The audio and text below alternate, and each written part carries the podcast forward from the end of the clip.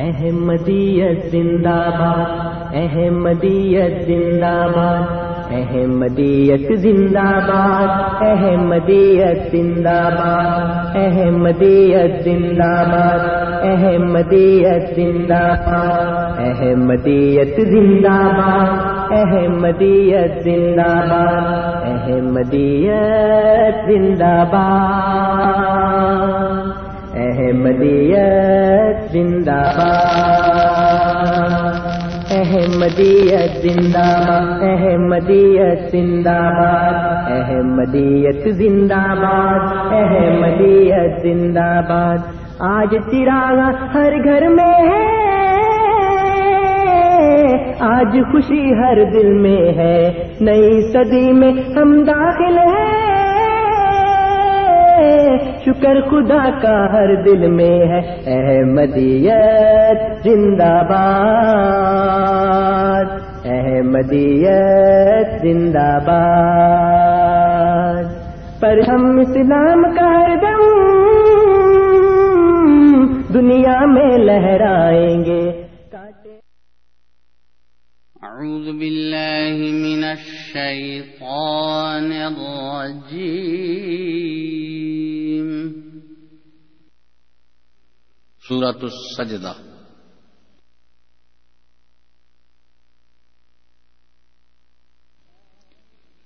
بسم الله الرحمن الرحيم.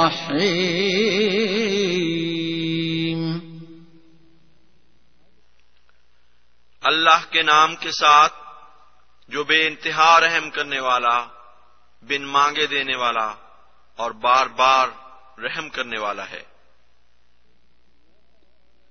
الف لام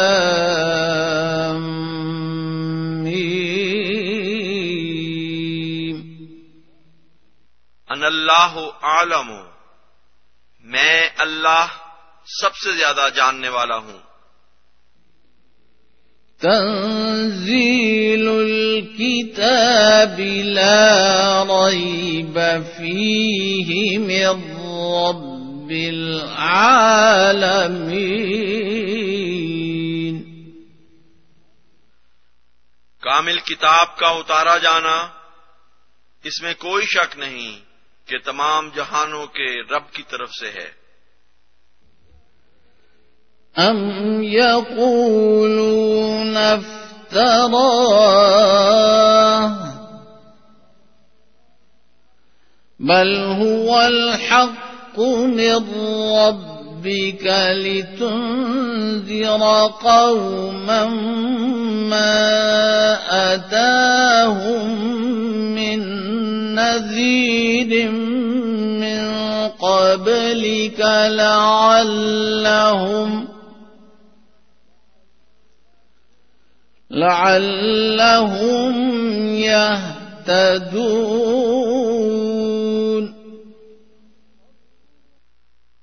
کیا وہ کہتے ہیں کہ اس نے اسے افطرا کر لیا ہے؟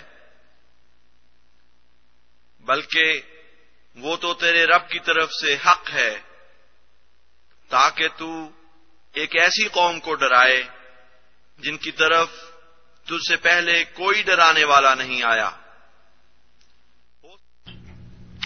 بسم اللہ الرحمن الرحیم۔ السلام علیکم ورحمۃ اللہ وبرکاتہ۔ پروگرام ریڈیو احمدیہ پہ اطول قدوس طاہر تمام سامعین کو خوش آمدید کہتا ہے۔ ریڈیو احمدیہ آپ ہر اتوار کی شام اے ایم سیون سیونٹی پر چار سے پانچ بجے کے درمیان اور اے ایم فائیو تھرٹی پر رات دس سے بارہ بجے کے درمیان سماعت فرما سکتے ہیں۔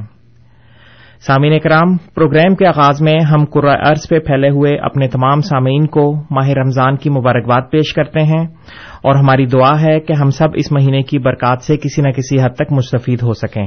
آمین۔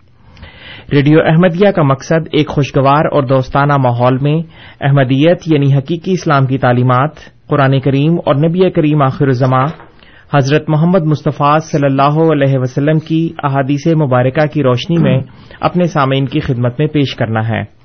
پروگرام کے دستور کے مطابق جماعت احمدیہ کے کوئی نمائندہ آپ کے سامنے کسی خاص موضوع پر ابتدائی کلمات پیش کرتے ہیں اور پھر آپ سامعین ان کلمات کے بارے میں بالخصوص اور اسلام احمدیت یا عالم اسلام کے بارے میں بالعموم پروگرام میں فون کر کے اپنے سوالات پیش کر سکتے ہیں اور ہمارے معزز مہمان ان سوالات کے جوابات دیتے ہیں۔ سامعین کرام پروگرام میں شامل ہونے کے لیے یا سوالات پیش کرنے کے لیے آپ ہمارا فون نمبر نوٹ فرما لیں۔ Four one six, four one zero, six five two two, four one six, four one zero, six five two two اور اگر آپ ٹورانٹو کے باہر سے ہمیں کال کرنا چاہیں تو اس کے لیے ہمارا ٹول فری نمبر ہے۔ One eight five five four one zero six five two two, one eight five five four one zero six five two two, اور اگر آپ اس پروگرام میں اپنے سوالات بذریعہ ای میل ہمیں بھیجنا چاہیں تو اس کے لیے ہماری آئی ڈی ہے کیو اے یعنی question answer at Voice of Islam dot C A اور اگر آپ ہمارا یہ programme A M seven seventy کے بجائے انٹرنیٹ پہ سننا چاہیں تو اس کے لیے ہمارا پتا ہے W W W dot voice of Islam dot C A سامعین کرام آج ہمارے ساتھ پروگرام میں جناب انصر رضا صاحب موجود ہیں کسی تعارف کے محتاج نہیں۔ آپ کی علمی کاوشیں جماعت احمدیہ کی official website W W W dot alislam dot اور پر دیکھی جا سکتی ہیں۔ ہم آپ کو پروگرام میں خوش آمدید کہتے ہیں۔ انصر صاحب السلام علیکم ورحمۃ اللہ وبرکاتہ۔ جی وعلیکم السلام ورحمۃ اللہ وبرکاتہ آپ کو بھی اور تمام سننے والوں کو بھی۔ وعلیکم السلام۔ جی انصر صاحب آج آپ صداقت حضرت مسیح موت کے کس پہلو پہ پروگرام پیش کرنا چاہیں گے؟ جی سب سے پہلی بات تو یہ ہے کہ جیسے آپ نے شروع میں کہا میری طرف سے بھی تمام مسلمانوں کو رمضان مبارک کی بہت بہت مبارک ہو۔ انتہائی مقدس اور رحمتوں برکتوں اور افضال خداوندی سے بھرپور یہ مہینہ ہے۔ جی۔ اور اللہ تعالی نے ہمیں ایک دفعہ پھر یہ موقع عطا فرمایا کہ ہم اپنی زندگی میں اس رمضان کو ایک دفعہ پھر پائیں اور اس میں روزے رکھ کر اللہ تعالی کی عبادت کرتے ہوئے تمام نفسانی خواہشات پر قابو پاتے ہوئے اس مہینے کو گزاریں اور اس میں جو ایک خاص رات آتی ہے لالت القدر کی اور جو آخری طاق راتوں میں سے کسی ایک رات میں تلاش کرنی ہوتی ہے، اللہ تعالیٰ وہ ہم سب کی قسمت میں کرے۔ اور ہم اس کو پائیں۔ آمین۔ جو موضوع ہے آج وہ یہ ہے کہ رمضان المبارک کا قرآن کریم کے ساتھ یا قرآن کریم کا رمضان المبارک کے ساتھ ایک گہرا تعلق ہے۔ جی۔ اور اللہ تعالیٰ نے فرمایا کہ شاہ رمضان الزی انزلہ فی القرآن کہ رمضان کا مہینہ وہ ہے جس کے بارے میں قرآن کریم نازل ہوا۔ بعض لوگ سمجھتے ہیں کہ اس کا مطلب یہ ہے کہ اس میں قرآن نازل ہوا۔ جی۔ بعض کہتے ہیں قرآن نازل ہونا شروع ہوا۔ یہ باتیں بھی ٹھیک ہو سکتی ہیں۔ ظاہر ہے کہ رمضان میں تو سارے کا سارا قرآن نازل نہیں ہوا۔ بعض مفسرین نے لکھا ہے کہ جو لوہے محفوظ میں ہے قرآن، وہاں سے نازل ہو کر تو پہلے آسمان پر آ گیا، پھر وہاں سے آہستہ آہستہ نازل ہوتا رہا۔ لیکن بہرحال جو بھی اس کی تشریح اور تعبیر ہے۔ لیکن یہ ایک متفقہ بات ہے کہ قرآن کریم کا اور رمضان کا بہت گہرا تعلق ہے اور اس لحاظ سے عام طور کے اوپر مسلمان جو ہیں وہ یہ کوشش کرتے ہیں کہ رمضان رمضان المبارک کے اندر قرآن کریم کی جو قرآن کریم کا ایک دور ہے یا کم از کم کم از کم ایک دور جو ہے اس کو ضرور مکمل کریں۔ اور پہلے روز سے پہلا سپارہ پڑھتے پڑھتے تو تیس، انتیس تک اس کو یا بعض لوگ ستائیس کو ختم کرتے ہیں۔ جی۔ اچھی بات ہے۔ پڑھنا چاہیے، یہ بھی ثواب کا کام ہے۔ لیکن اصل کوشش جو ہے وہ یہ کرنی چاہیے عام دنوں میں بھی اور رمضان میں خاص طور کے اوپر کہ قرآن کریم کو سمجھنا چاہیے۔ اور یہ دیکھنا چاہیے کہ قرآن کریم جو ہے وہ ہمیں زندگی کی کون سی ہدایات دیتا ہے جو اس دنیا میں بھی اور آخرت میں بھی ہمارے کام آئیں گی۔ اور اس کا کیا مقام ہے اور ہمیں اس سے کیسے سمجھنا چاہیے۔ تو اس سلسلے میں میں کچھ باتیں اپنے سامعین کے سامنے رکھوں گا۔ اور سامعین میں آپ کو یہ بھی بتا دوں کہ ویسے تو احمدیہ مسلم جماعت میں سارا سال ہی کسی نہ کسی سطح پر درس القرآن کا سلسلہ جاری رہتا ہے۔ جی۔ لیکن رمضان المبارک میں خاص طور پر یہ کوشش کی جاتی ہے کہ ان دروس کا انتظام کیا جائے۔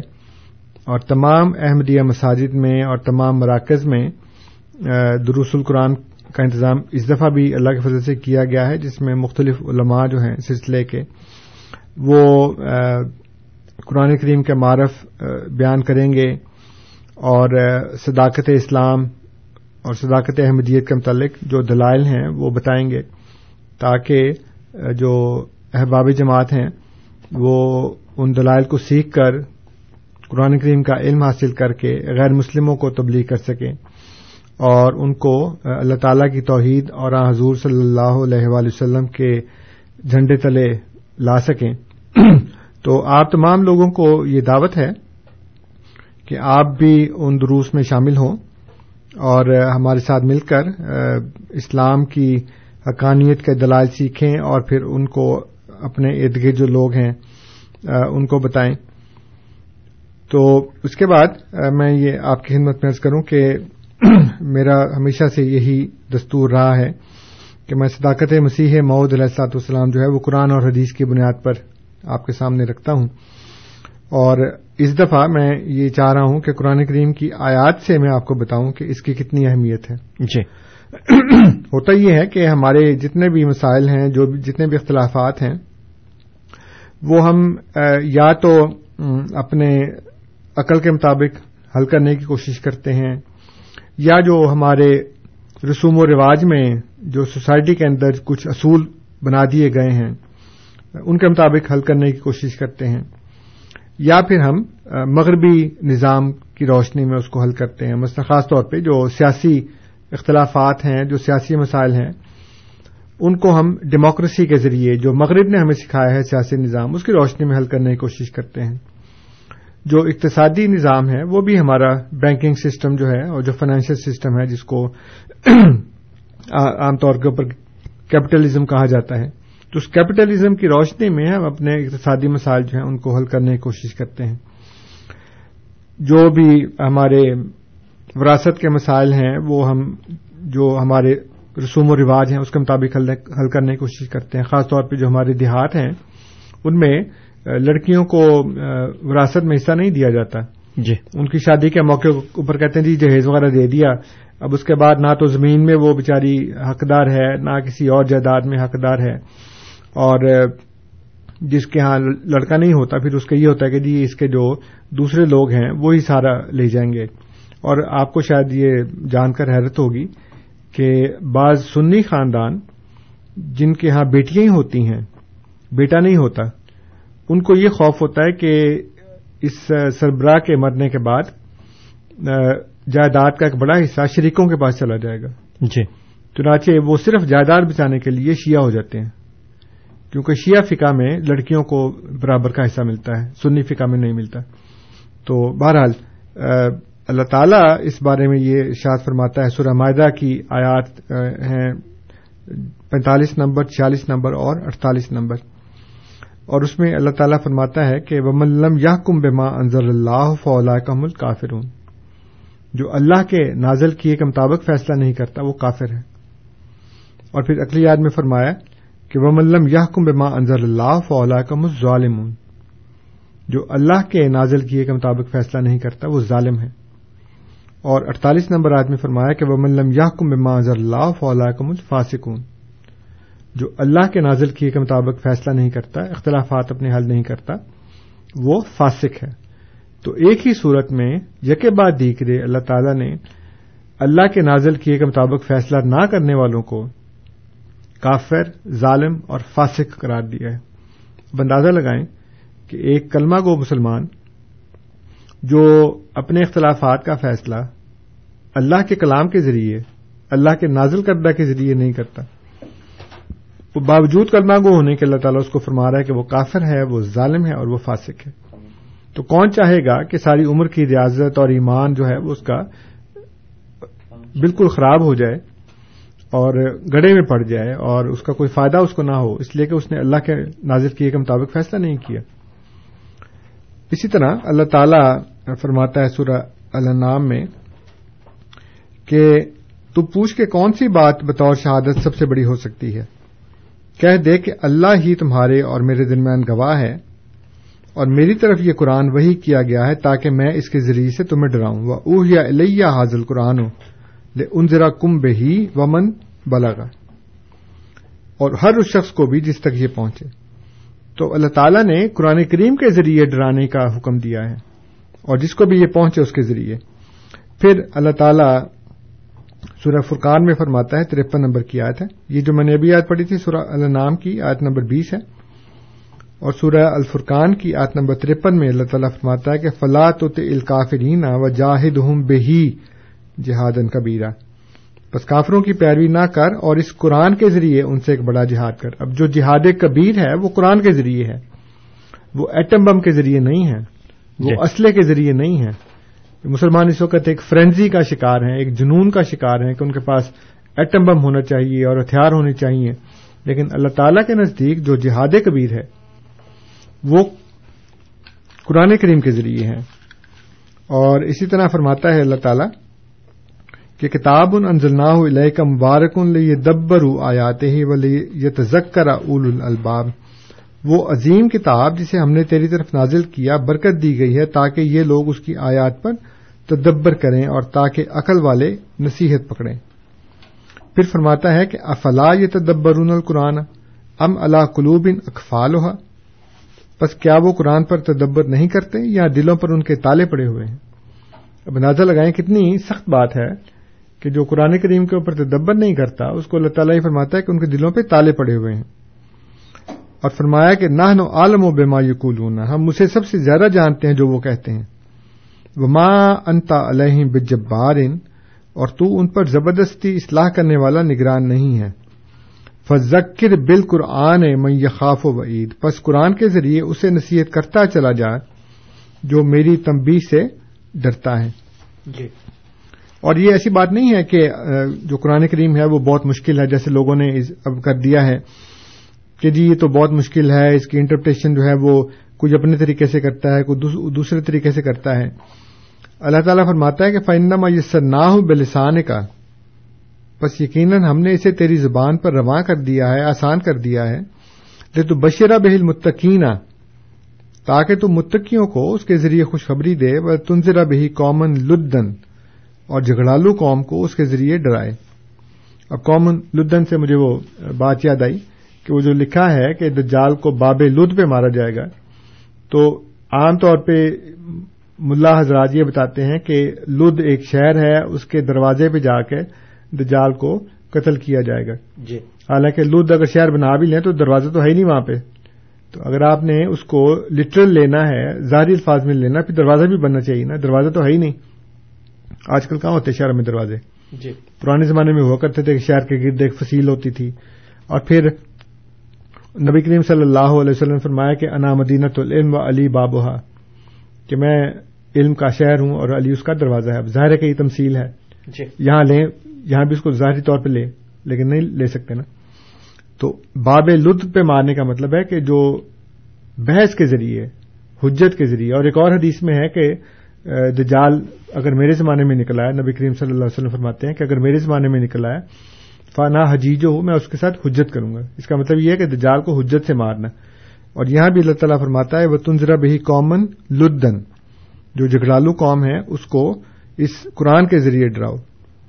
اور فرمایا کہ فائنہ میس نہ ہو بلسان کا اللہ اللہ یہ تذکر ہم جی- پس یقیناً ہم نے اسے تیری زبان پر آسان کر دیا ہے، سہل کر دیا ہے، تاکہ وہ نصیحت پکڑیں۔ اور پھر فرماتا ہے کہ، اولم یکفہم انا انزلنا علیکل کتاب یت لالہم کیا یہی ان کے لیے کافی نہیں کہ ہم نے تجھ پر ایک کتاب اتاری ہے جو ان پر پڑھی جاتی ہے؟ اب اللہ تعالیٰ فرمانا ہے کہ کتاب کافی ہے آپ کے لیے۔ لیکن وہ مسلمان کہتے ہیں کہ نہیں جی یہ کتاب جو ہے وہ کافی نہیں ہے۔ اب چند احادیث میں آپ کے سامنے رکھتا ہوں۔ یہ سنن ابو داود میں، کتاب الفتن والملاحم میں، باب ذکر الفتن و دلائلحا یہ ایک حدیث ہے کہ حذیفہ تو یقول ہو، حضرت حذیفہ رضی اللہ تعالیٰ عنہ فرماتے ہیں کان ناسو یس الونا رسول اللہ صلی اللہ علیہ وسلم انل خیر کہ لوگ تو حضور صلی اللہ علیہ وسلم سے خیر کے بارے میں پوچھا کرتے تھے۔ وکن تو اس ان شر اور میں شر کے بارے میں پوچھتا تھا۔ وہ ارف تو ان الخیر لئیس بےکانی اور مجھے پتا تھا کہ خیر تو مجھ سے کہیں جانے والا نہیں ہے۔ جی۔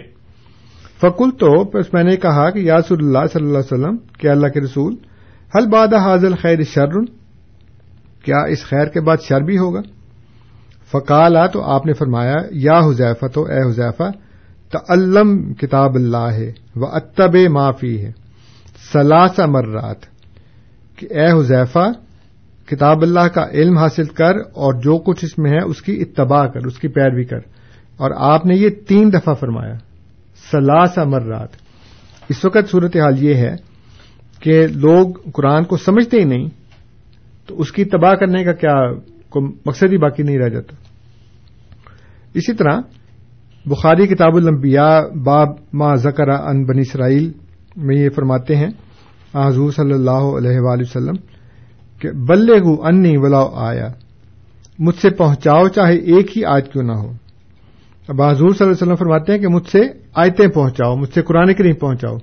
لیکن لوگ حدیثیں پہنچاتے ہیں، اس میں حرج کوئی نہیں۔ لیکن جو مسئلہ ہے وہ یہ ہے کہ انہوں نے اس کو بالکل پیٹ پیچھے پھینک دیا ہے اور صرف احادیث کے اوپر ہی انہوں نے تکیہ کر لیا ہے۔ اور سنن ابن ماجہ، کتاب الفتن، باب القوبات میں حضرت عبداللہ بن عمر رضی اللہ تعالیٰ عنہ سے یہ حدیث مروی ہے، جس میں آخری زمانے کی جو علامتیں ہیں، اس کے بارے میں بتایا۔ اور اس کے آخر میں، یہ لمبی حدیث ہے، اس کے آخر میں فرماتے ہیں کہ حضور صلی اللہ علیہ وسلم نے فرمایا کہ یہ جو عذاب ہے، یہ جو سزائیں ہیں، یہ اس وقت ہوں گی۔ وما لم تحکم ائمہ تو ہم بے کتاب اللہ ہے کہ ان کے جو ائمہ ہیں، وہ کتاب اللہ کے کتاب اللہ سے فیصلہ کرنا بند کر دیں گے۔ کتاب اللہ سے فیصلہ کرنا چھوڑ دیں گے۔ تو یہ جو چند حدیث ہے اس کے بعد یہ ترمزی ابواب الحکام کی حدیث ہے کہ حضرت معاذ رضی اللہ تعالیٰ عنہ سے منقول ہے کہ آ، حضرت صلی اللہ علیہ وآلہ وسلم نے انہیں یمن کا قاضی بنا کر بھیجا۔ تو پوچھا تم کس طرح فیصلے کرو گے؟ عرض کیا اللہ کی کتاب قرآن مجید کے مطابق۔ آپ نے فرمایا، اگر قرآن میں وہ حکم نہ ملا تو عرض کیا اللہ کے رسول کی سنت کے مطابق۔ فرمایا، اگر سنت میں بھی نہ ملے تو عرض کیا تو اپنی رائے سے اشتہار کروں گا۔ آپ نے فرمایا تمام تعریفیں اللہ کے لیے ہیں جس نے اللہ کے رسول کے رسول کو توفیق بخشی۔ جی۔ اب یہ دیکھیں کہ اس میں جو ایک صحابی ہیں وہ حضور صلی اللہ علیہ وسلم کو پوچھنے پر یہ بتا رہے ہیں کہ جب میں فیصلے کروں گا تو سب سے پہلے کتاب اللہ کے مطابق۔ لیکن اس وقت صورتحال یہ ہے کہ کتاب اللہ کو بالکل پیٹ پیچھے پھینک دیا گیا ہے اور اس کو اپنی زندگی کے کسی بھی شعبے میں لاگو نہیں کیا جاتا۔ جی۔ تو قرآن کریم سے بھی یہ معلوم ہوتا ہے، احادیث میں بھی یہ بتایا گیا کہ بلے ہوں انی بلا آیا ایک ہی چاہے آیت ہو، لیکن مجھ سے وہ پوچھاؤ گے تو میں ایک ہی پتا ہے تو۔ اور صحابہ کا یہ دستور ہے، حضور فرماتے ہیں کہ شر کے دور میں اللہ کی کتاب کا علم حاصل کرو اور وہ طب معافی ہے اور اس کے اندر جو ہے اس کی تباہ کرو۔ تو سامعین، آپ سے یہ دلی درخواست ہے کہ عام دنوں میں بھی ہم یہ باتیں آپ کو کہتے رہتے ہیں۔ لیکن رمضان مبارک کا جو ایک گہرا تعلق ہے قرآن کریم سے، یا قرآن کریم کا جو گہرا تعلق ہے رمضان المبارک سے، اس کی نسبت سے آپ اس رمضان میں صرف یہ کوشش نہ کریں کہ آپ قرآن کریم کا ایک دور مکمل کر لیں، یا دو دور، یا تین دور، بلکہ ہو سکتا ہے کہ آپ سے پورا قرآن کریم ہی نہ پڑھا جائے۔ لیکن جتنا بھی آپ پڑھیں، چاہے ایک رکو روزانہ پڑھیں لیکن اس کو سمجھ کر پڑھیں۔ اس کا ترجمہ ساتھ دیکھیں۔ اور اس کو سمجھنے کی کوشش کریں کہ قرآن کریم نے جو احکامات دیے ہیں، وہ احکامات میری زندگی کے لیے کیا ہیں؟ مجھے اپنی زندگی گزارنے کے لیے، اپنے کاروبار کے لیے، مجھے اپنے ماں باپ کے لیے اپنے بیوی بچوں کے لیے، اپنے دوستوں کے ساتھ تعلقات کے لیے، میری سیاسی زندگی میں کیا لاہ عمل مجھے بتایا گیا ہے، اقتصادی زندگی میں کیا بتایا گیا ہے۔ تو یہ ساری باتیں آپ کو اس وقت علم ہوں گی جب آپ قرآن کریم کو سمجھ کر پڑھنے کی کوشش کریں گے۔ اور پھر خاص طور کے اوپر جو اس وقت مذہبی دنیا میں ایک تلاتم برپا ہے، جس میں اسلام، عالم اسلام خاص طور کے اوپر گرفتار ہے۔ اور اس میں لوگوں کو کچھ سمجھ نہیں آ رہی کہ وہ کیا کریں۔ لوگ ملا سے بھی متنفر ہیں۔ لیکن مجبور ہیں اس کے پاس جانے کے لیے، اس لیے کہ ان کے پاس کوئی دوسرا چارہ نہیں ہے اس وقت۔ تو یہ دیکھیں کہ اللہ تعالی نے یہ کیا اس کا حل بتایا ہے۔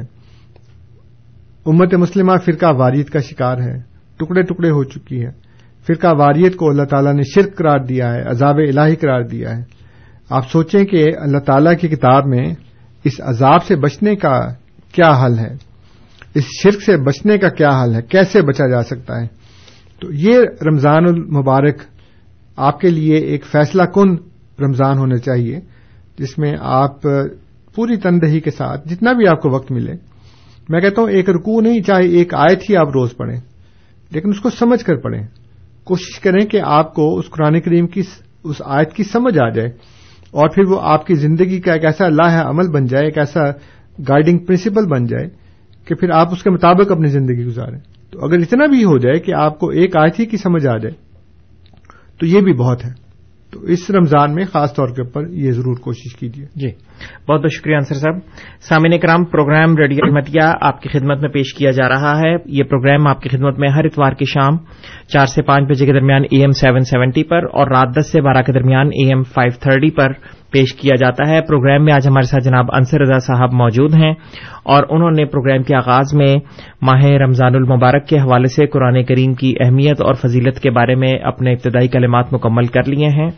اب ہماری اسٹوڈیوز کی تمام ٹیلی فون لائنز اوپن ہیں۔ آپ ہمیں phone number four one six four one zero six five two two پہ کال کر سکتے ہیں۔ آپ کی خدمت میں فون نمبر ایک مرتبہ پھر four one six, four one zero, six five two two اور اگر آپ ہمیں ٹورانٹو کے باہر سے کال کرنا چاہیں تو اس کے لیے ہمارا number one eight five five, four one zero, six five two two اور اگر آپ بذریعہ ای میل ہمیں اپنے سوالات بھیجنا چاہیں تو ہماری آئی ڈی ہے کیو اے یعنی question G answer at voice of Islam dot C A G Ansar Sahib, sir دست تو ہمارے پاس کوئی سوال موصول نہیں ہوا اس وقت تو اگر آپ مزید کچھ اس کو آگے ہاں جی مسئلہ یہ ہے جیسے میں نے کیا کہ جو عام لوگ ہیں وہ یہ سمجھتے ہیں کہ جی ہم تو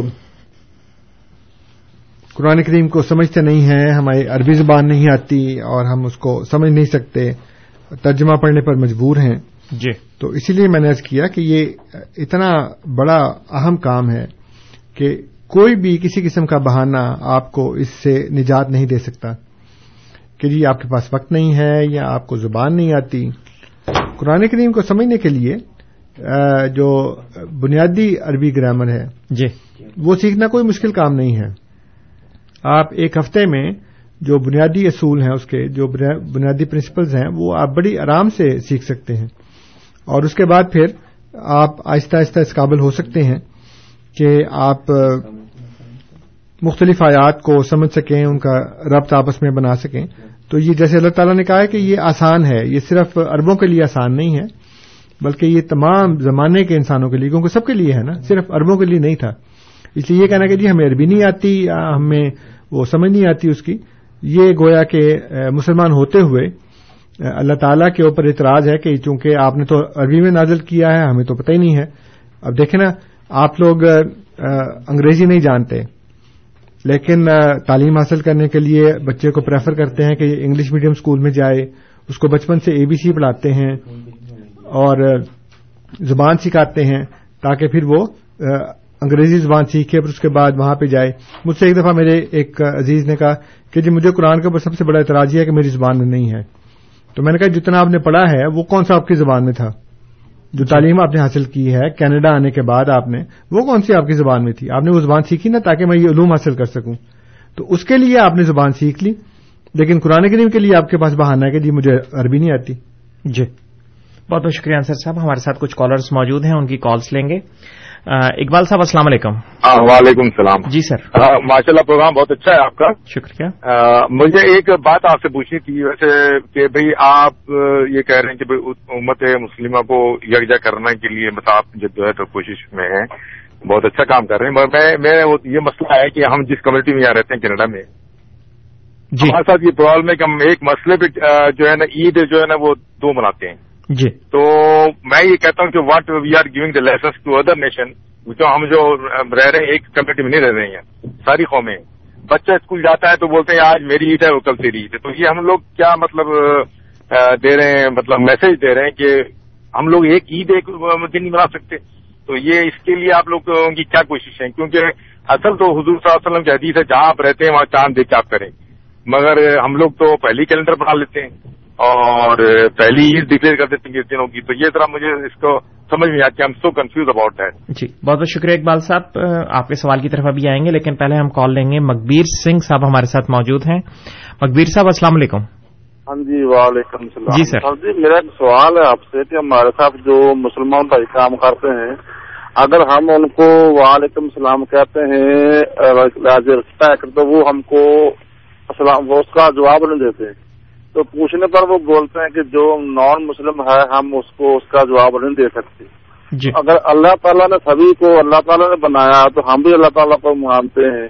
تو پھر تو اس کا مطلب یہ کہ مسلمان کے اللہ کے بنائے ہوئے تھے۔ وہ ہم کو وہ کیوں بولتے ہیں کہ ہمارے مولوی صاحب یہ کہتے ہیں جو غیر مسلم ہے اس کو اس کو جو جو آپ کو السلام علیکم کہتا تو اس کو وعلیکم السلام نہیں کہنا ہے۔ جی سر۔ پلیز اس کا جواب دے سکتے دوسری بات یہ ہے کہ اب میں قرآن شریف کو پڑھنا چاہتا ہوں تو پنجابی میں مل جائے گی۔ جی ضرور۔ ابھی آپ کو اس کا جواب دیتے ہیں۔ پہلے ساگر ساگر صاحب بھی ہمارے ساتھ موجود ہیں ان کی کال لیں گے۔ ساگر صاحب السلام علیکم۔ ساگر صاحب کی کال غالباً ڈراپ ہو گئی ہے اس لیے ہم پہلے اقبال صاحب کے سوال کی طرف آئیں گے کہ ہرمندر صاحب موجود ہیں ہمارے ساتھ پہلے ان کی کال لیں گے۔ ہرمندر صاحب السلام علیکم۔ وعلیکم السلام جی۔ جی سر۔ ہاں جی جو مسلمان ہے اور قرآن کے اصول پر کھڑا نہیں اترتا، آپ کے مطابق وہ کافر ہے یا وہ سب لوگ جو ان قوموں میں سے ہیں اور مسلمان نہیں ہے؟ یہ پہلا سوال تھا اور چھوٹا سا سوال ملا جلا ہے کنورٹیزم اور اڈاپشن پر۔ میں نے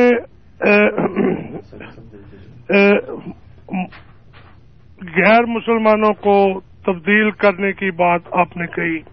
جی۔ میں نے دوسروں کی اچھی کوالٹیز یا اچھے گنوں کو اڈاپٹ کیا ہے لیکن میں ان میں کنورٹ نہیں ہوا۔ جہاں اللہ تعالی نے مجھے رکھا ہے میں وہیں خوش ہوں۔ جی۔ uh, کنورٹ ہونا مینس uh, مذہب تبدیل کرنا۔ مینس کسی دوسرے رب کو اپنانا۔ جی۔ جبکہ رب ایک ہے تو پھر میں رب کو کیسے بانٹ سکتا ہوں؟ جی۔ تو یہ جو کنورٹزم کی کنسپٹ ہے تو یہاں آ کر وہ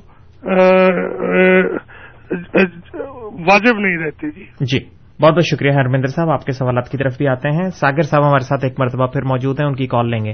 ساگر صاحب السلام علیکم۔ وعلیکم السلام جناب کیسے بالکل ٹھیک ٹھاک آپ سنیں عبد صاحب آپ کو بہت بہت آداب۔ جی تھینک یو ویری مچ جی جزاک اللہ۔ بہت اچھا پروگرام چل رہا ہے and I keep waiting for this program to come G thank you بہت زیادہ نالج بھی انکریز ہوتا ہے اور کافی چیزیں اچھی ہوتی ہیں جن میں انسان کو مشاہدہ یا اس کی عقل قائم نہیں کرتی تو کچھ نہ کچھ رائے مل جاتی ہے وہاں پر۔ جی۔ میرا ایک سوال آپ سے یہ بہت چھوٹا سا کہ اگر میں غلط نہیں کہہ رہا ہوں تو حضور نے کہا تھا کہ بہتر جو ہوں گے اپنا فرقے بن جائیں گے۔ تو ابھی اس وقت جو ہے ایٹ پرزینٹ کتنے طریقے ہیں موجود جن کا علم ہے آپ کو؟ جی بہت بہت شکریہ ساگر صاحب۔ جی انصر صاحب سب سے پہلے اقبال صاحب کا سوال کہ ابھی تک ہم لوگ چاند کے اوپر ہی لڑ رہے ہیں۔ بات یہ ہے کہ یہ جتنے بھی مسئلے ہیں نا اقبال صاحب یہ صرف اس لیے ہیں کہ ایک جماعت نہیں ہے۔ جی۔ جب ایک جماعت ہوتی ہے اور وہ ایک امام کی پیروی کرنے والے ہوتے ہیں تو پھر یہ مسئلے پیدا نہیں ہوتے۔ اس لیے کہ اللہ تعالیٰ نے جو مسلمان کی صفت بتائی ہے وہ یہ ہے کہ سمینا و تعانا ہم نے سنا اور اطاعت کی۔ لیکن مسئلہ یہ ہے کہ آپ کے پاس کوئی ایسا ہے ہی نہیں جس کی آپ سنیں اور اطاعت کریں۔ ہر ایک کی اپنی اپنی ڈفلی اور اپنا اپنا راگ ہے۔ تو جب کوئی کسی کی سنتا ہی نہیں تو وہ اطاعت کیا کرے گا؟ جی۔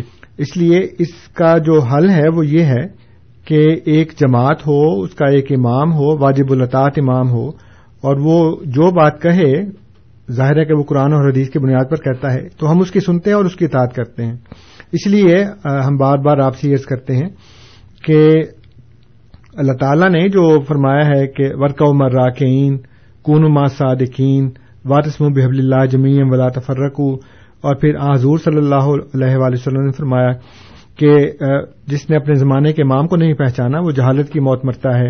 اور جو ایسی حالت میں مرتا ہے کہ اس نے کسی کی بیعت نہیں کی ہوئی، تو وہ جہالت کی موت مرتا ہے۔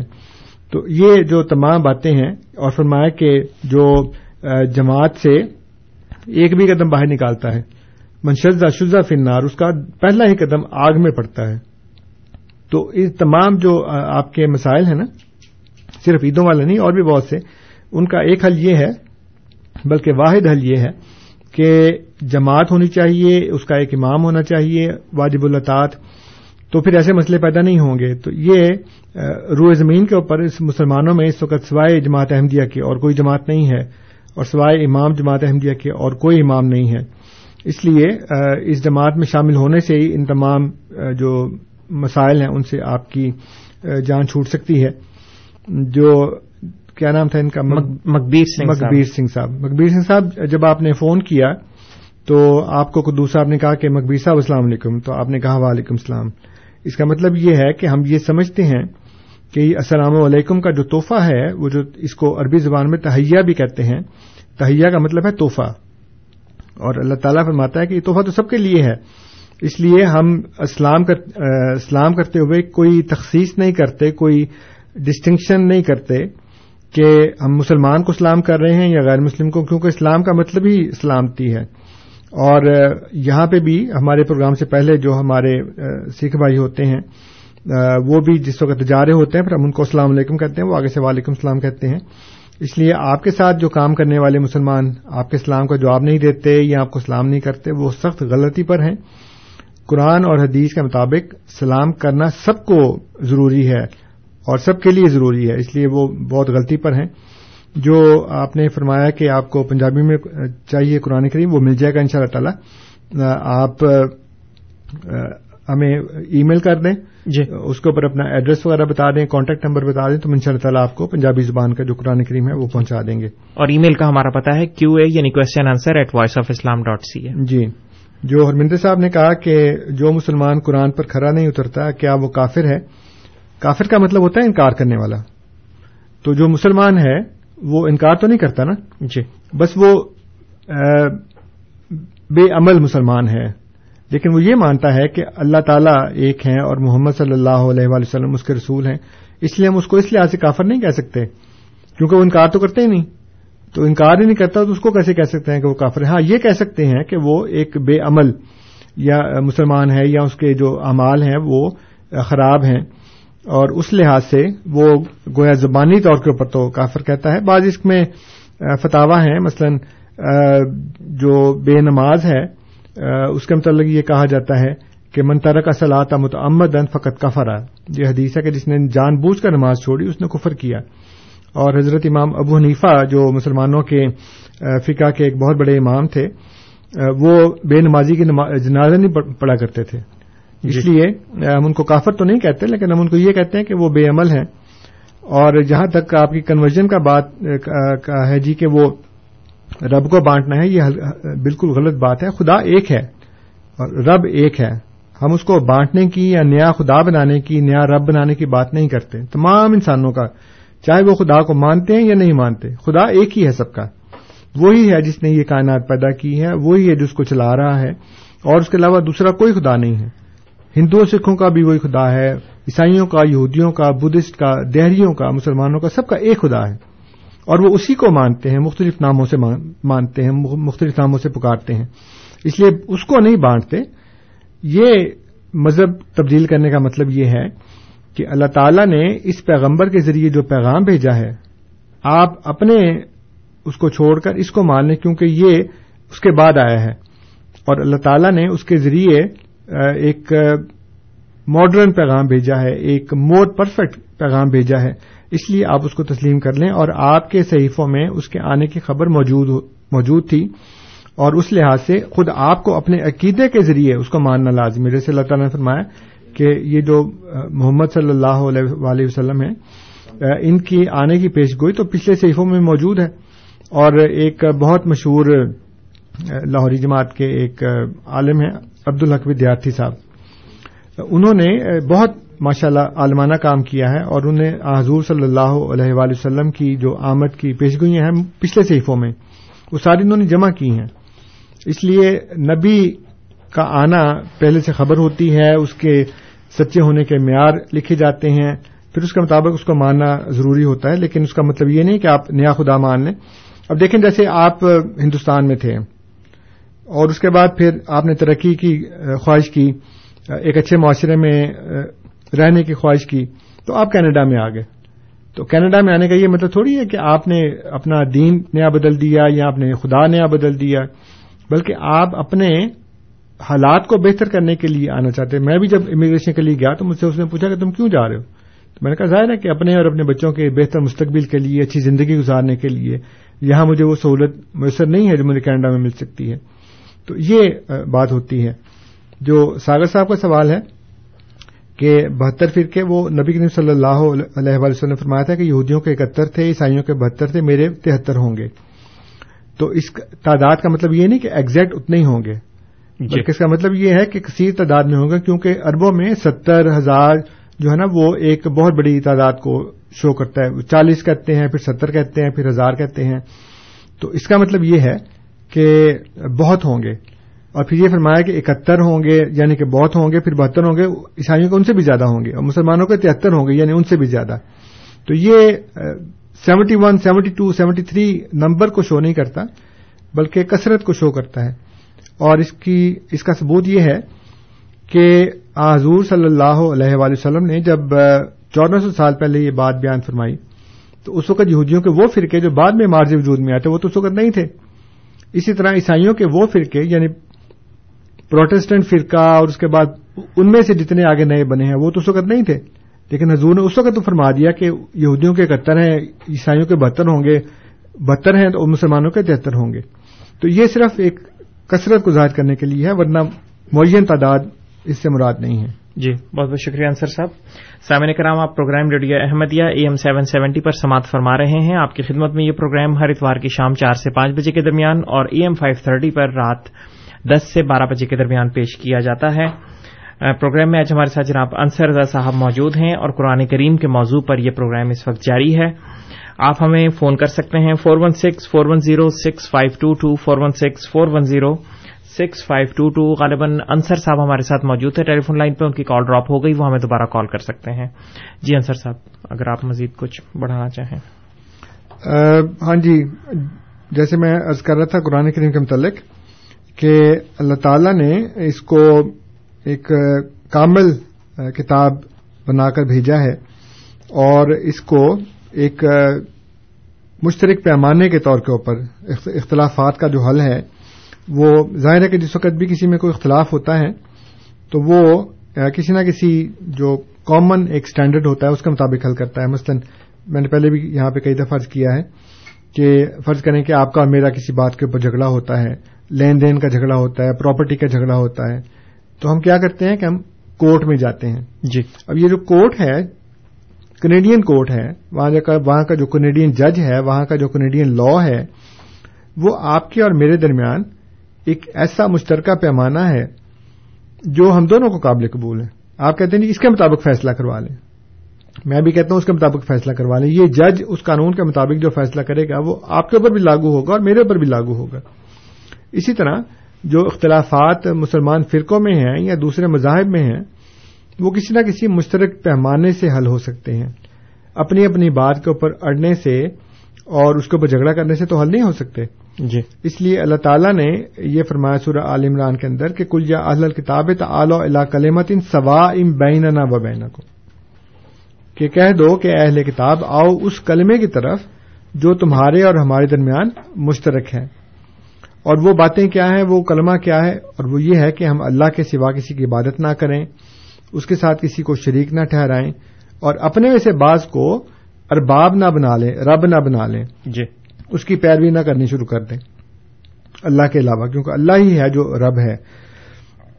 تو یہ as far as the Muslim are concerned جو مسلمانوں کے فرقوں کا تعلق ہے، اس میں قرآن کریم ہم سب کے لیے ایک مشترکہ کتاب ہے، ایک مشترکہ معیار ہے۔ اور اللہ تعالیٰ نے فرمایا کہ جو اللہ کے نازر کیے کے مطابق فیصلہ نہیں کرتا، وہ کافر ہے، وہ ظالم ہے اور وہ فاسق ہے۔ اور یہ ہمارے درمیان ایک ایسا مشترک پیمانہ ہے، ایک ایسا کامن اسٹینڈرڈ ہے، جس کے متعلق شروع میں کہہ دیا کہ ذالکل کتاب لا رئی بفی ہے یہ وہ کتاب ہے جس کے اندر کسی قسم کا کوئی شک نہیں ہے۔ اتنا ایبسلوٹلی پرفیکٹ اسٹینڈرڈ ہے۔ اس لیے مسلمانوں کو تو یہ چاہیے کہ اس کتاب کا علم حاصل کریں۔ یہ اللہ تعالیٰ کی بہت بڑی نعمت ہے جو اللہ تعالیٰ نے ہمیں عطا کی ہے۔ اور رمضان المبارک کے اندر خاص طور پہ جب اس کی طرف توجہ پیدا ہوتی ہے اور جیسے اللہ تعالیٰ نے فرمایا کہ انا قرآن الفجر کانا مشہودہ کہ فجر کے وقت قرآن کا جو پڑھنا ہے وہ بہت ہی زیادہ پسندیدہ بات ہے ایک۔ تو جب آپ سحری کرتے ہیں اس کے بعد جب آپ نماز پڑھتے ہیں تو نماز پڑھنے کے بعد ظاہر ہے کہ فوری نیند تو نہیں آتی انسان کو۔ اور آج بھی بلکہ ہر روز ہی مجھے تو نماز کے بعد آدھا پونا گھنٹہ ایک گھنٹہ لگ ہی جاتا ہے سوتے سوتے۔ جی۔ تو خاص طور کے اوپر جس وقت آپ نے کھانا بھی کھایا ہو، تو فوراً سونا ویسے بھی صحت کے لیے اچھا نہیں ہے، کیونکہ اس سے تیزابیت پیدا ہوتی ہے، گیس پیدا ہو جاتی ہے۔ تو آپ اتنی دیر قرآن کریم کو پڑھیں اور اس طرح نہ پڑھیں کہ جیسے میں نے پہلے بھی عرض کیا کہ طوطے کی طرح رٹنا اور یہ کوشش کرنا کہ زیادہ سے زیادہ میں اس کو آج ختم کر دوں۔ یہ ختم کرنا کوئی ختم کرنا نہیں ہے، بلکہ صبح کے وقت اگر آپ ایک دو آیات کے اوپر ہی غور کر لیں اور سورہ فاتحہ سے شروع کر لیں اور اس میں یہ دیکھیں کہ اللہ تعالیٰ نے یہ فرمایا ہے کہ الحمد للہ رب العالمین۔ تو الحمد للہ رب العالمین کا مطلب یہ ہے کہ عربی زبان میں الف لام جب لگتا ہے تو وہ کسی کامن ناؤن کو پراپر ناؤن کر دیتا ہے۔ تو آپ یہ دیکھیں کہ سوچیں کہ یہ الحمد کا کیا مطلب ہے۔ خالی حمد کیوں نہیں کہا خدا نے؟ اس کے اوپر غور کریں۔ پھر رب العالمین کا ہے، تمام جہانوں کا رب ہے۔ تو رب کا کیا مطلب ہے؟ یہ کیوں خدا نے اپنا نام رب رکھا ہے؟ ہمارے سکھ بھائیوں میں بھی رب کا نام جو ہے وہ بہت مشہور ہے کامن ہے، بہت جب بھی خدا کا نام لیتے ہیں، رب کہتے ہیں۔ تو رب ایک ایسی ذات کو کہتے ہیں جو آپ کو زیرو سے لے کر ہنڈریڈ تک لے کے جاتا ہے۔ اب یہ آپ کی ہمت ہے کہ آپ کہاں تک جاتے ہیں۔ تو اللہ تعالیٰ نے پیدا کیا، وہ خالق ہے، اور اس کے بعد پھر وہ ربوبیت کرتا ہے، پھر وہ پروان چڑھاتا ہے، اور پھر وہ رب العالمین ہے۔ تو یہ عالمین کا پھر کیا مطلب ہے؟ پھر الرحمان کا کیا مطلب ہے؟ الرحیم کا کیا مطلب ہے؟ یہ جو کہا کہ مالک یوم الدین، تو یوم الدین کیا چیز ہے؟ دین قرآن کریم میں کس کو کہا گیا ہے؟ اور دین کی ذرا سی ویریشن یعنی کہ دین میں دال کے نیچے جو زیر ہے، اس کے اوپر اگر زبر ڈال دی جائے تو وہ دین بن جاتا ہے۔ اور دین کا مطلب ہے ایک ایسا قرض جو لکھا گیا ہو۔ جو عام طور کے اوپر ہم لین دین کرتے ہیں نا، اس میں لکھا نہیں جاتا۔ جس کو کہتے ہیں یا یا مجھے سو ڈالر قرض دینا۔ تو وہ قرض ہے۔ لیکن جب آپ سو ڈالر دے کے لکھوا لیں گے، تو اب وہ قرض نہیں رہے گا، اب وہ دین بن جائے گا۔ تو دین اور دین میں کیا فرق ہے؟ حروف وہی ہیں، صرف زیر اور زبر کا فرق ہے۔ اس لحاظ سے یوم الدین کا کیا مطلب ہے؟ اس لحاظ سے ہم اس کو سمجھنے کی کوشش کریں کہ کیا یوم الدین ایک ہی ہے، کیا خدا اسی دن مالک ہے، اس سے پہلے مالک نہیں ہے؟ تو اس طرح کی باتیں جب آپ سوچیں گے، جب آپ تفاصیر پڑھیں گے، جب آپ خود خدا سے دعا کریں گے، اور اسی لیے اللہ تعالیٰ نے فرمایا کہ جب تم قرآن کریم پڑھو، تو اس سے پہلے اوزب اللہ من الشیطان الرجیم پڑھ لیا کرو۔ اب اس کا کیا مطلب ہے؟ صرف اوزب اللہ پڑھ لینے سے کیا سارے مسئلے حل ہو جائیں گے؟ آپ نے صرف پڑھ لیا اوزب اللہ من الشیطان الرجیم۔ تو اللہ کی پناہ مانگنے کا شیطان مردود سے اس کا کیا مطلب ہے؟ تو اس طرح کی باتیں جب آپ غور کریں گے، تو پھر آپ کے اوپر قرآن کریم کے معرف بہت کھلیں گے۔ اور دعا کریں تو اللہ تعالیٰ نے تو یہ حضور صلی اللہ علیہ وآلہ وسلم کو جو ایک امی نبی تھے، ان کے اوپر قرآن کریم نازر کر کے یہ بتا دیا کہ دیکھو، قرآن کریم کا جاننا، مدرسوں کا اور جامعات کا پڑھنا اس سے کوئی تعلق نہیں ہے اس کا۔ میں سمجھانا چاہوں تو میں امی کو بھی سمجھا سکتا ہوں۔ جو بالکل ایک دن اس نے اسکول کی مدرسے کی شکل تک نہیں دیکھی، اس کو لکھنا بھی نہیں آتا۔ ماں کن تدری مل کتاب ایمان۔ فرمایا کہ اے رسول صلی اللہ علیہ وسلم آپ تو جانتے نہیں تھے کتاب کیا چیز اور ایمان کیا چیز ہے۔ جی۔ تو اللہ تعالیٰ نے اس سے جب یہ کہا کہ لقت خانہ لکم فی رسول اللہ اسوت الحسنا کہ تمہارے لیے اللہ کے رسول میں ایک بہترین نمونہ موجود ہے تو ایک نمونہ یہ بھی موجود ہے کہ وہ امی نبی ہیں۔ اور اللہ تعالیٰ نے اپنے فضل سے ان کے اوپر قرآن نازل کیا جیسے کہ وہ شعر ہے کہ تیرے وجود پر جب تک تیرے وجود پر جب تک نہ ہو نزول کتاب گرا کشا ہے ناراضی نہ صاحب کشاف۔ تو کشاف ایک تفسیر کا نام ہے زمکشری امام زمکشری ہیں وہ۔ تو اپنے وجود پر کتاب کا نزول ہونا چاہیے۔ جی۔ اور سمجھنا چاہیے انسان کو کہ اللہ تعالیٰ کی نازل کردہ کتاب ہے۔ اللہ تعالیٰ سمجھائے گا تو مجھے سمجھ آئے گی۔ اس لیے فرمایا کہ اعوذ باللہ من الشیطان الرجیم۔ یہ پڑھ لیا کرو۔ اس کا مطلب یہ ہے کہ اللہ تعالیٰ میں شیطان مردود سے تیری پناہ میں آ رہا ہوں۔ اور پناہ میں کیوں آ رہا ہوں؟ اس وقت مجھے مسئلہ کیا درپیش ہے۔ کہ میں تیرا قرآن سمجھنا چاہتا ہوں۔ اور اے اللہ، میں امی ہوں۔ اے اللہ تعالیٰ، مجھے عربی زبان نہیں آتی۔ اے اللہ تعالیٰ، میرے پاس ٹائم نہیں ہے۔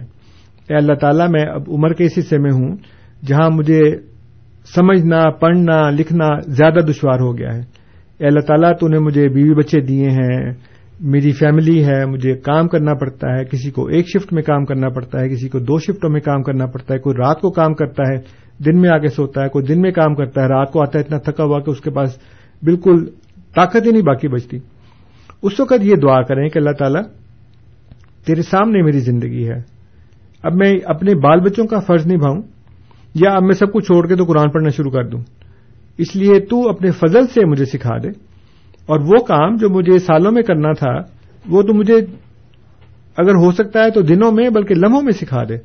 اور اس قرآن کو میرے لیے آسان کر دے۔ اور اس کے معرف میرے پہ کھول دے تاکہ میں اپنی زندگی کو اس کے مطابق ڈھال سکوں۔ تو جب آپ اللہ تعالیٰ سے یہ دعا کریں گے، تو پھر آپ کو سارے مسئلے حل ہو جائیں گے۔ پھر آپ کو مولویوں کے پاس جانے کی ضرورت نہیں پڑے گی۔ پھر آپ کو لمبی لمبی تفسیریں پڑھنے کی ضرورت نہیں پڑے گی۔ جو بھی آپ کو چاہیے، آپ کی اپنی قدر و منزلت کے مطابق، آپ آپ کے اپنے جو پیمانہ ہے کسی کا، اس کے مطابق پھر دیکھیں نا، گلاس میں جتنا آ سکتا ہے اتنا ہی ڈالتے نا۔ جی۔ تو جتنا بھی آپ کا ظرف ہے اور جو آپ کو چاہیے اس کے حساب سے پھر اللہ تعالیٰ آپ کو وہ فہم قرآن کریم کا وہ عطا کر دے گا۔ اور سب سے بڑی بنیادی جو ذمہ داری ہے وہ یہ ہے کہ اپنے زمانے کے امام کو پہچان لیں۔ جی۔ اور اس جماعت میں شامل ہو جائیں جس جماعت میں شامل ہونے کا اللہ تعالیٰ نے اور اس کے رسول صلی اللہ علیہ وآلہ وسلم نے حکم دیا ہے۔ تو آپ یہ دعا کریں کہ اللہ تعالیٰ یہ رمضان کا مہینہ ہے۔ قرآن کریم کی اس کے ساتھ گہری مناسبت ہے، گہرا تعلق ہے۔ تو اس مہینے کی برکت سے مجھے قرآن کریم کا فہم عطا فرما۔ اور قرآن کریم کی برکت سے مجھے زمانے کے امام کو پہچاننے کی توفیق عطا فرما کہ مجھے زیادہ اسٹرگل نہ کرنی پڑے۔ میں عربی زبان سیکھنے میں ٹائم نہیں لگا سکتا، میں تفسیریں پڑھنے میں ٹائم نہیں لگا سکتا۔ تو اپنے فضل سے کچھ ایسا کر دے کہ میں اس مقصد کو پا جاؤں جو تو نے میرے لیے لکھا ہے۔ اور وہ ہے کہ زمانے کے امام کو پہچاننا اور جماعت میں شامل ہونا۔ جب یہ جیسے میں نے وہ ابھی اقبال صاحب کا فون آیا تھا نا، انہوں نے کہا تھا کہ بچے اسکول میں جاتے ہیں تو ایک کہتا ہے جی وہ بھی مسلمان ہے اس کی تو کل عید ہے، تمہاری آج عید ہو گئی ہے، یا تم کل منا رہے ہو، اس نے تو آج بنا لی ہے۔ تو یہ اس سے بالکل صحیح بات ہے کہ غیر مسلموں کو ایک بہت عجیب سا میسج جاتا ہے اسلام کے متعلق۔ حالانکہ شاید عام طور کے اوپر لوگوں کو یہ بات علم نہیں ہے۔ کہ خود ان کے اندر عیسائیوں کے اندر کرسمس کے بھی کئی دن ہیں۔ یہ جو گریک آرتھوڈاکس ہیں وہ جنوری میں مناتے ہیں کرسمس۔ جی۔ اور باقی کے جو ہے پروٹسٹنٹ یا کیتھولک وغیرہ وہ پچیس دسمبر کو مناتے ہیں۔ اس کے علاوہ ایک دو اور بھی فرقے ہیں چھوٹے چھوٹے دو جن کی مختلف تاریخیں ہیں۔ لیکن وہ چونکہ کم ہیں زیادہ عام طور کے اوپر میڈیا میں نہیں آتا اس لیے لوگوں کو نہیں پتا۔ جو بھی آپ سے لیکن اس کا مطلب یہ نہیں ہے کہ ہم اس کے بعد کے اوپر مطمئن ہو جائیں کہ ٹھیک ہے جی سائیوں کی تو اپنی تین عیدیں ہیں، تین کرسمس کی تاریخیں ہیں، ہمیں کیوں اعتراض کر رہے ہیں؟ ہمیں اس لیے اعتراض کر رہے ہیں کہ ہم ایک خدا کے ماننے والے ہیں اور ایک رسول کے ماننے والے ہیں اور انہوں نے ہمیں متحد ہونے کی تلقین کی ہے۔ انہوں نے ہمیں ایک ہاتھ پر جمع ہونے کی تلقین کی ہے۔ اس لیے اس لحاظ سے ہم زیادہ بڑے مجرم ہیں۔ ان کے پاس تو امام نہیں ہے۔ ان کے پاس تو کوئی ایسا نظام نہیں ہے، لیکن خدا کے فضل سے ہمارے پاس ایسا نظام ہے۔ اور مجھے اکثر ایسے موقع پہ وہ بات یاد آتی ہے کہ جنگ عہد میں جب مسلمانوں کی غلطی سے کچھ تھوڑی سی شکست ہوئی، مسلمان زخمی ہو گئے، تو نبی کریم صلی اللہ علیہ وآلہ وسلم اپنے چند صحابہ کے ساتھ ایک غار میں پناہ لی۔ اور ابو سفیان نے سمجھا کہ سارے نوزب اللہ مارے گئے۔ تو اس نے ایک ایک کا نام لے کر کہا کہ اگر فلاں زندہ ہے تو جواب دے، فلاں زندہ ہے تو جواب دے۔ حضور نے فرمایا، سارے چپ رہو، کسی نے جواب نہیں دینا۔ تو آخر میں اس نے کہا کہ اولو حبل، کہ حبل کی جائے تو جہاں تک اپنی ذات کا تعلق تھا، حضور نے بالکل منع کر دیا کہ نہیں بولنا۔ لیکن جب اس نے حبل کی جائے کا نعرہ مارا تو حضور فرمایا کہ بولتے کیوں نہیں؟ تو صاحبہ نے کہا کہ یاز اللہ، خود ہی تو آپ نے منع کیا کہ نہیں بولنا۔ آپ نے فرمایا نہیں، کہو اللہ اکبر۔ تو ان زخمی لوگوں نے زور سے نعرہ مارا اللہ اکبر کا۔ اور ابو سفیان نے کہا کہ لنا عزا ولا عزا لکم۔ ہمارے پاس تو عزا ہے، تمہارے پاس مسلمانوں عزا ہے ہی نہیں۔ تو ظلم فرمایا کہ اس کو کہو کہ لنا مولا ولا مولا لکم، کہ ہمارے پاس ایک مولا ہے اور تمہارا کوئی مولا نہیں ہے۔ تو آج ہم دوسروں کو یہ کہہ سکتے ہیں کہ ہمارا ایک خدا ہے، ہمارا ایک رسول ہے، ہمارا ایک امام ہے، ہماری ایک جماعت ہے، تمہارے پاس کوئی نظام نہیں ہے، تمہارے پاس کوئی امام نہیں ہے۔ لیکن یہ آپ اس وقت کہہ سکیں گے جب آپ ایک امام کی اطاعت کریں گے، جب آپ اس کو سنیں گے۔ جیسے میں نے کیا کہ اللہ تعالیٰ فرماتا ہے کہ مومنوں کی شان یہ ہے، سمینا و تانا غفران کا رب بنا و لیکن مسیح۔ ہم نے سنا اور ہم نے اطاعت کی پس اے ہمارے رب ہمیں معاف کر دے ہمیں مغفرت فرما۔ مغفرت ہو نہیں سکتی جب تک آپ سنیں گے نہیں اور اطاعت نہیں کریں گے۔ جی۔ بہت بہت شکریہ انصر صاحب۔ تقریباً ایک منٹ ہی ہمارے پاس باقی ہے۔ اگر آپ کچھ خلاصتاً بیان فرمانا چاہیں۔ جی خلاصہ ہی میں بیان کر رہا تھا۔ اور خلاصہ یہی ہے کہ اس رمضان کے مہینے میں اب کوشش کریں اللہ تعالیٰ نے موقع دیا ہے قرآن کریم کو سمجھنے کا، اس کو پڑھنے کا۔ تو تمام مسلمان سامعین جو ہیں، وہ اس بات کا تہیا کر لیں کہ اس رمضان میں ہم نے اس کو طوطے کی طرح نہیں پڑھنا۔ اس رمضان میں ہم نے یہ کوشش نہیں کرنی کہ جی کسی نہ کسی طرح تیس سپارے پڑے جائیں، ختم ہو جائیں۔ یہ ختم نہ کریں، بلکہ اگر پورا رمضان آپ سے ایک رکوع بھی ختم نہیں ہوتا، تو وہ بہتر ہے آپ کے لیے جس کو آپ نے سمجھ کر پڑھا ہو۔ اس قرآن کے ختم کرنے سے جس کو آپ نے سمجھ کر نہیں پڑھا۔ اس لیے آپ یہ کوشش کریں، میری آپ سے درخواست ہے کہ اس کو سمجھنے کی کوشش کریں۔ جیسے میں نے شروع میں کیا کہ ہمارے مختلف مراکز میں مساجد میں دروس القرآن ہو رہے ہیں، ان میں شریک ہوں۔ ہمارے پاس آئیں، بیٹھیں، دیکھیں کہ ہم قرآن کریم کی کتنی عزت کرتے ہیں، کتنے معرف اس کے بیان کرتے ہیں۔ اور اللہ تعالیٰ آپ کو توفیق عطا فرمائے۔ تمام مسلمانوں کو کہ وہ قرآن کے اوپر عمل پیرا ہوں اور اس کی اتباع کرنے والے ہوں۔ جی بہت بہت شکریہ انصر صاحب۔ سامعین کرام، آپ program radio Ahmadiyya AM seven seventy seventy پر سماعت فرما رہے تھے۔ پروگرام میں آج ہمارے ساتھ جناب انصر رضا صاحب موجود تھے۔ خاکسار آپ کا مشکور ہے۔ اس کے علاوہ خاکسار تمام سامعین کا بھی ممنون ہے جو پروگرام کو سنتے ہیں اور اس میں کسی نہ کسی رنگ میں شامل ہوتے ہیں۔ کنٹرول پینل پہ آج ہمیں انیس احمد صاحب کی تکنیکی خدمات حاصل رہیں۔ رات دس سے بارہ کے درمیان اے ایم فائیو تھرٹی پر آپ سے انشاءاللہ پھر ملاقات ہوگی۔ تب تک کے لیے طول قدوس طاہر کو اجازت دیجیے۔ خدا تعالی ہم سب کا حامی و ناصر ہو۔ آمین۔ السلام علیکم ورحمۃ اللہ وبرکاتہ۔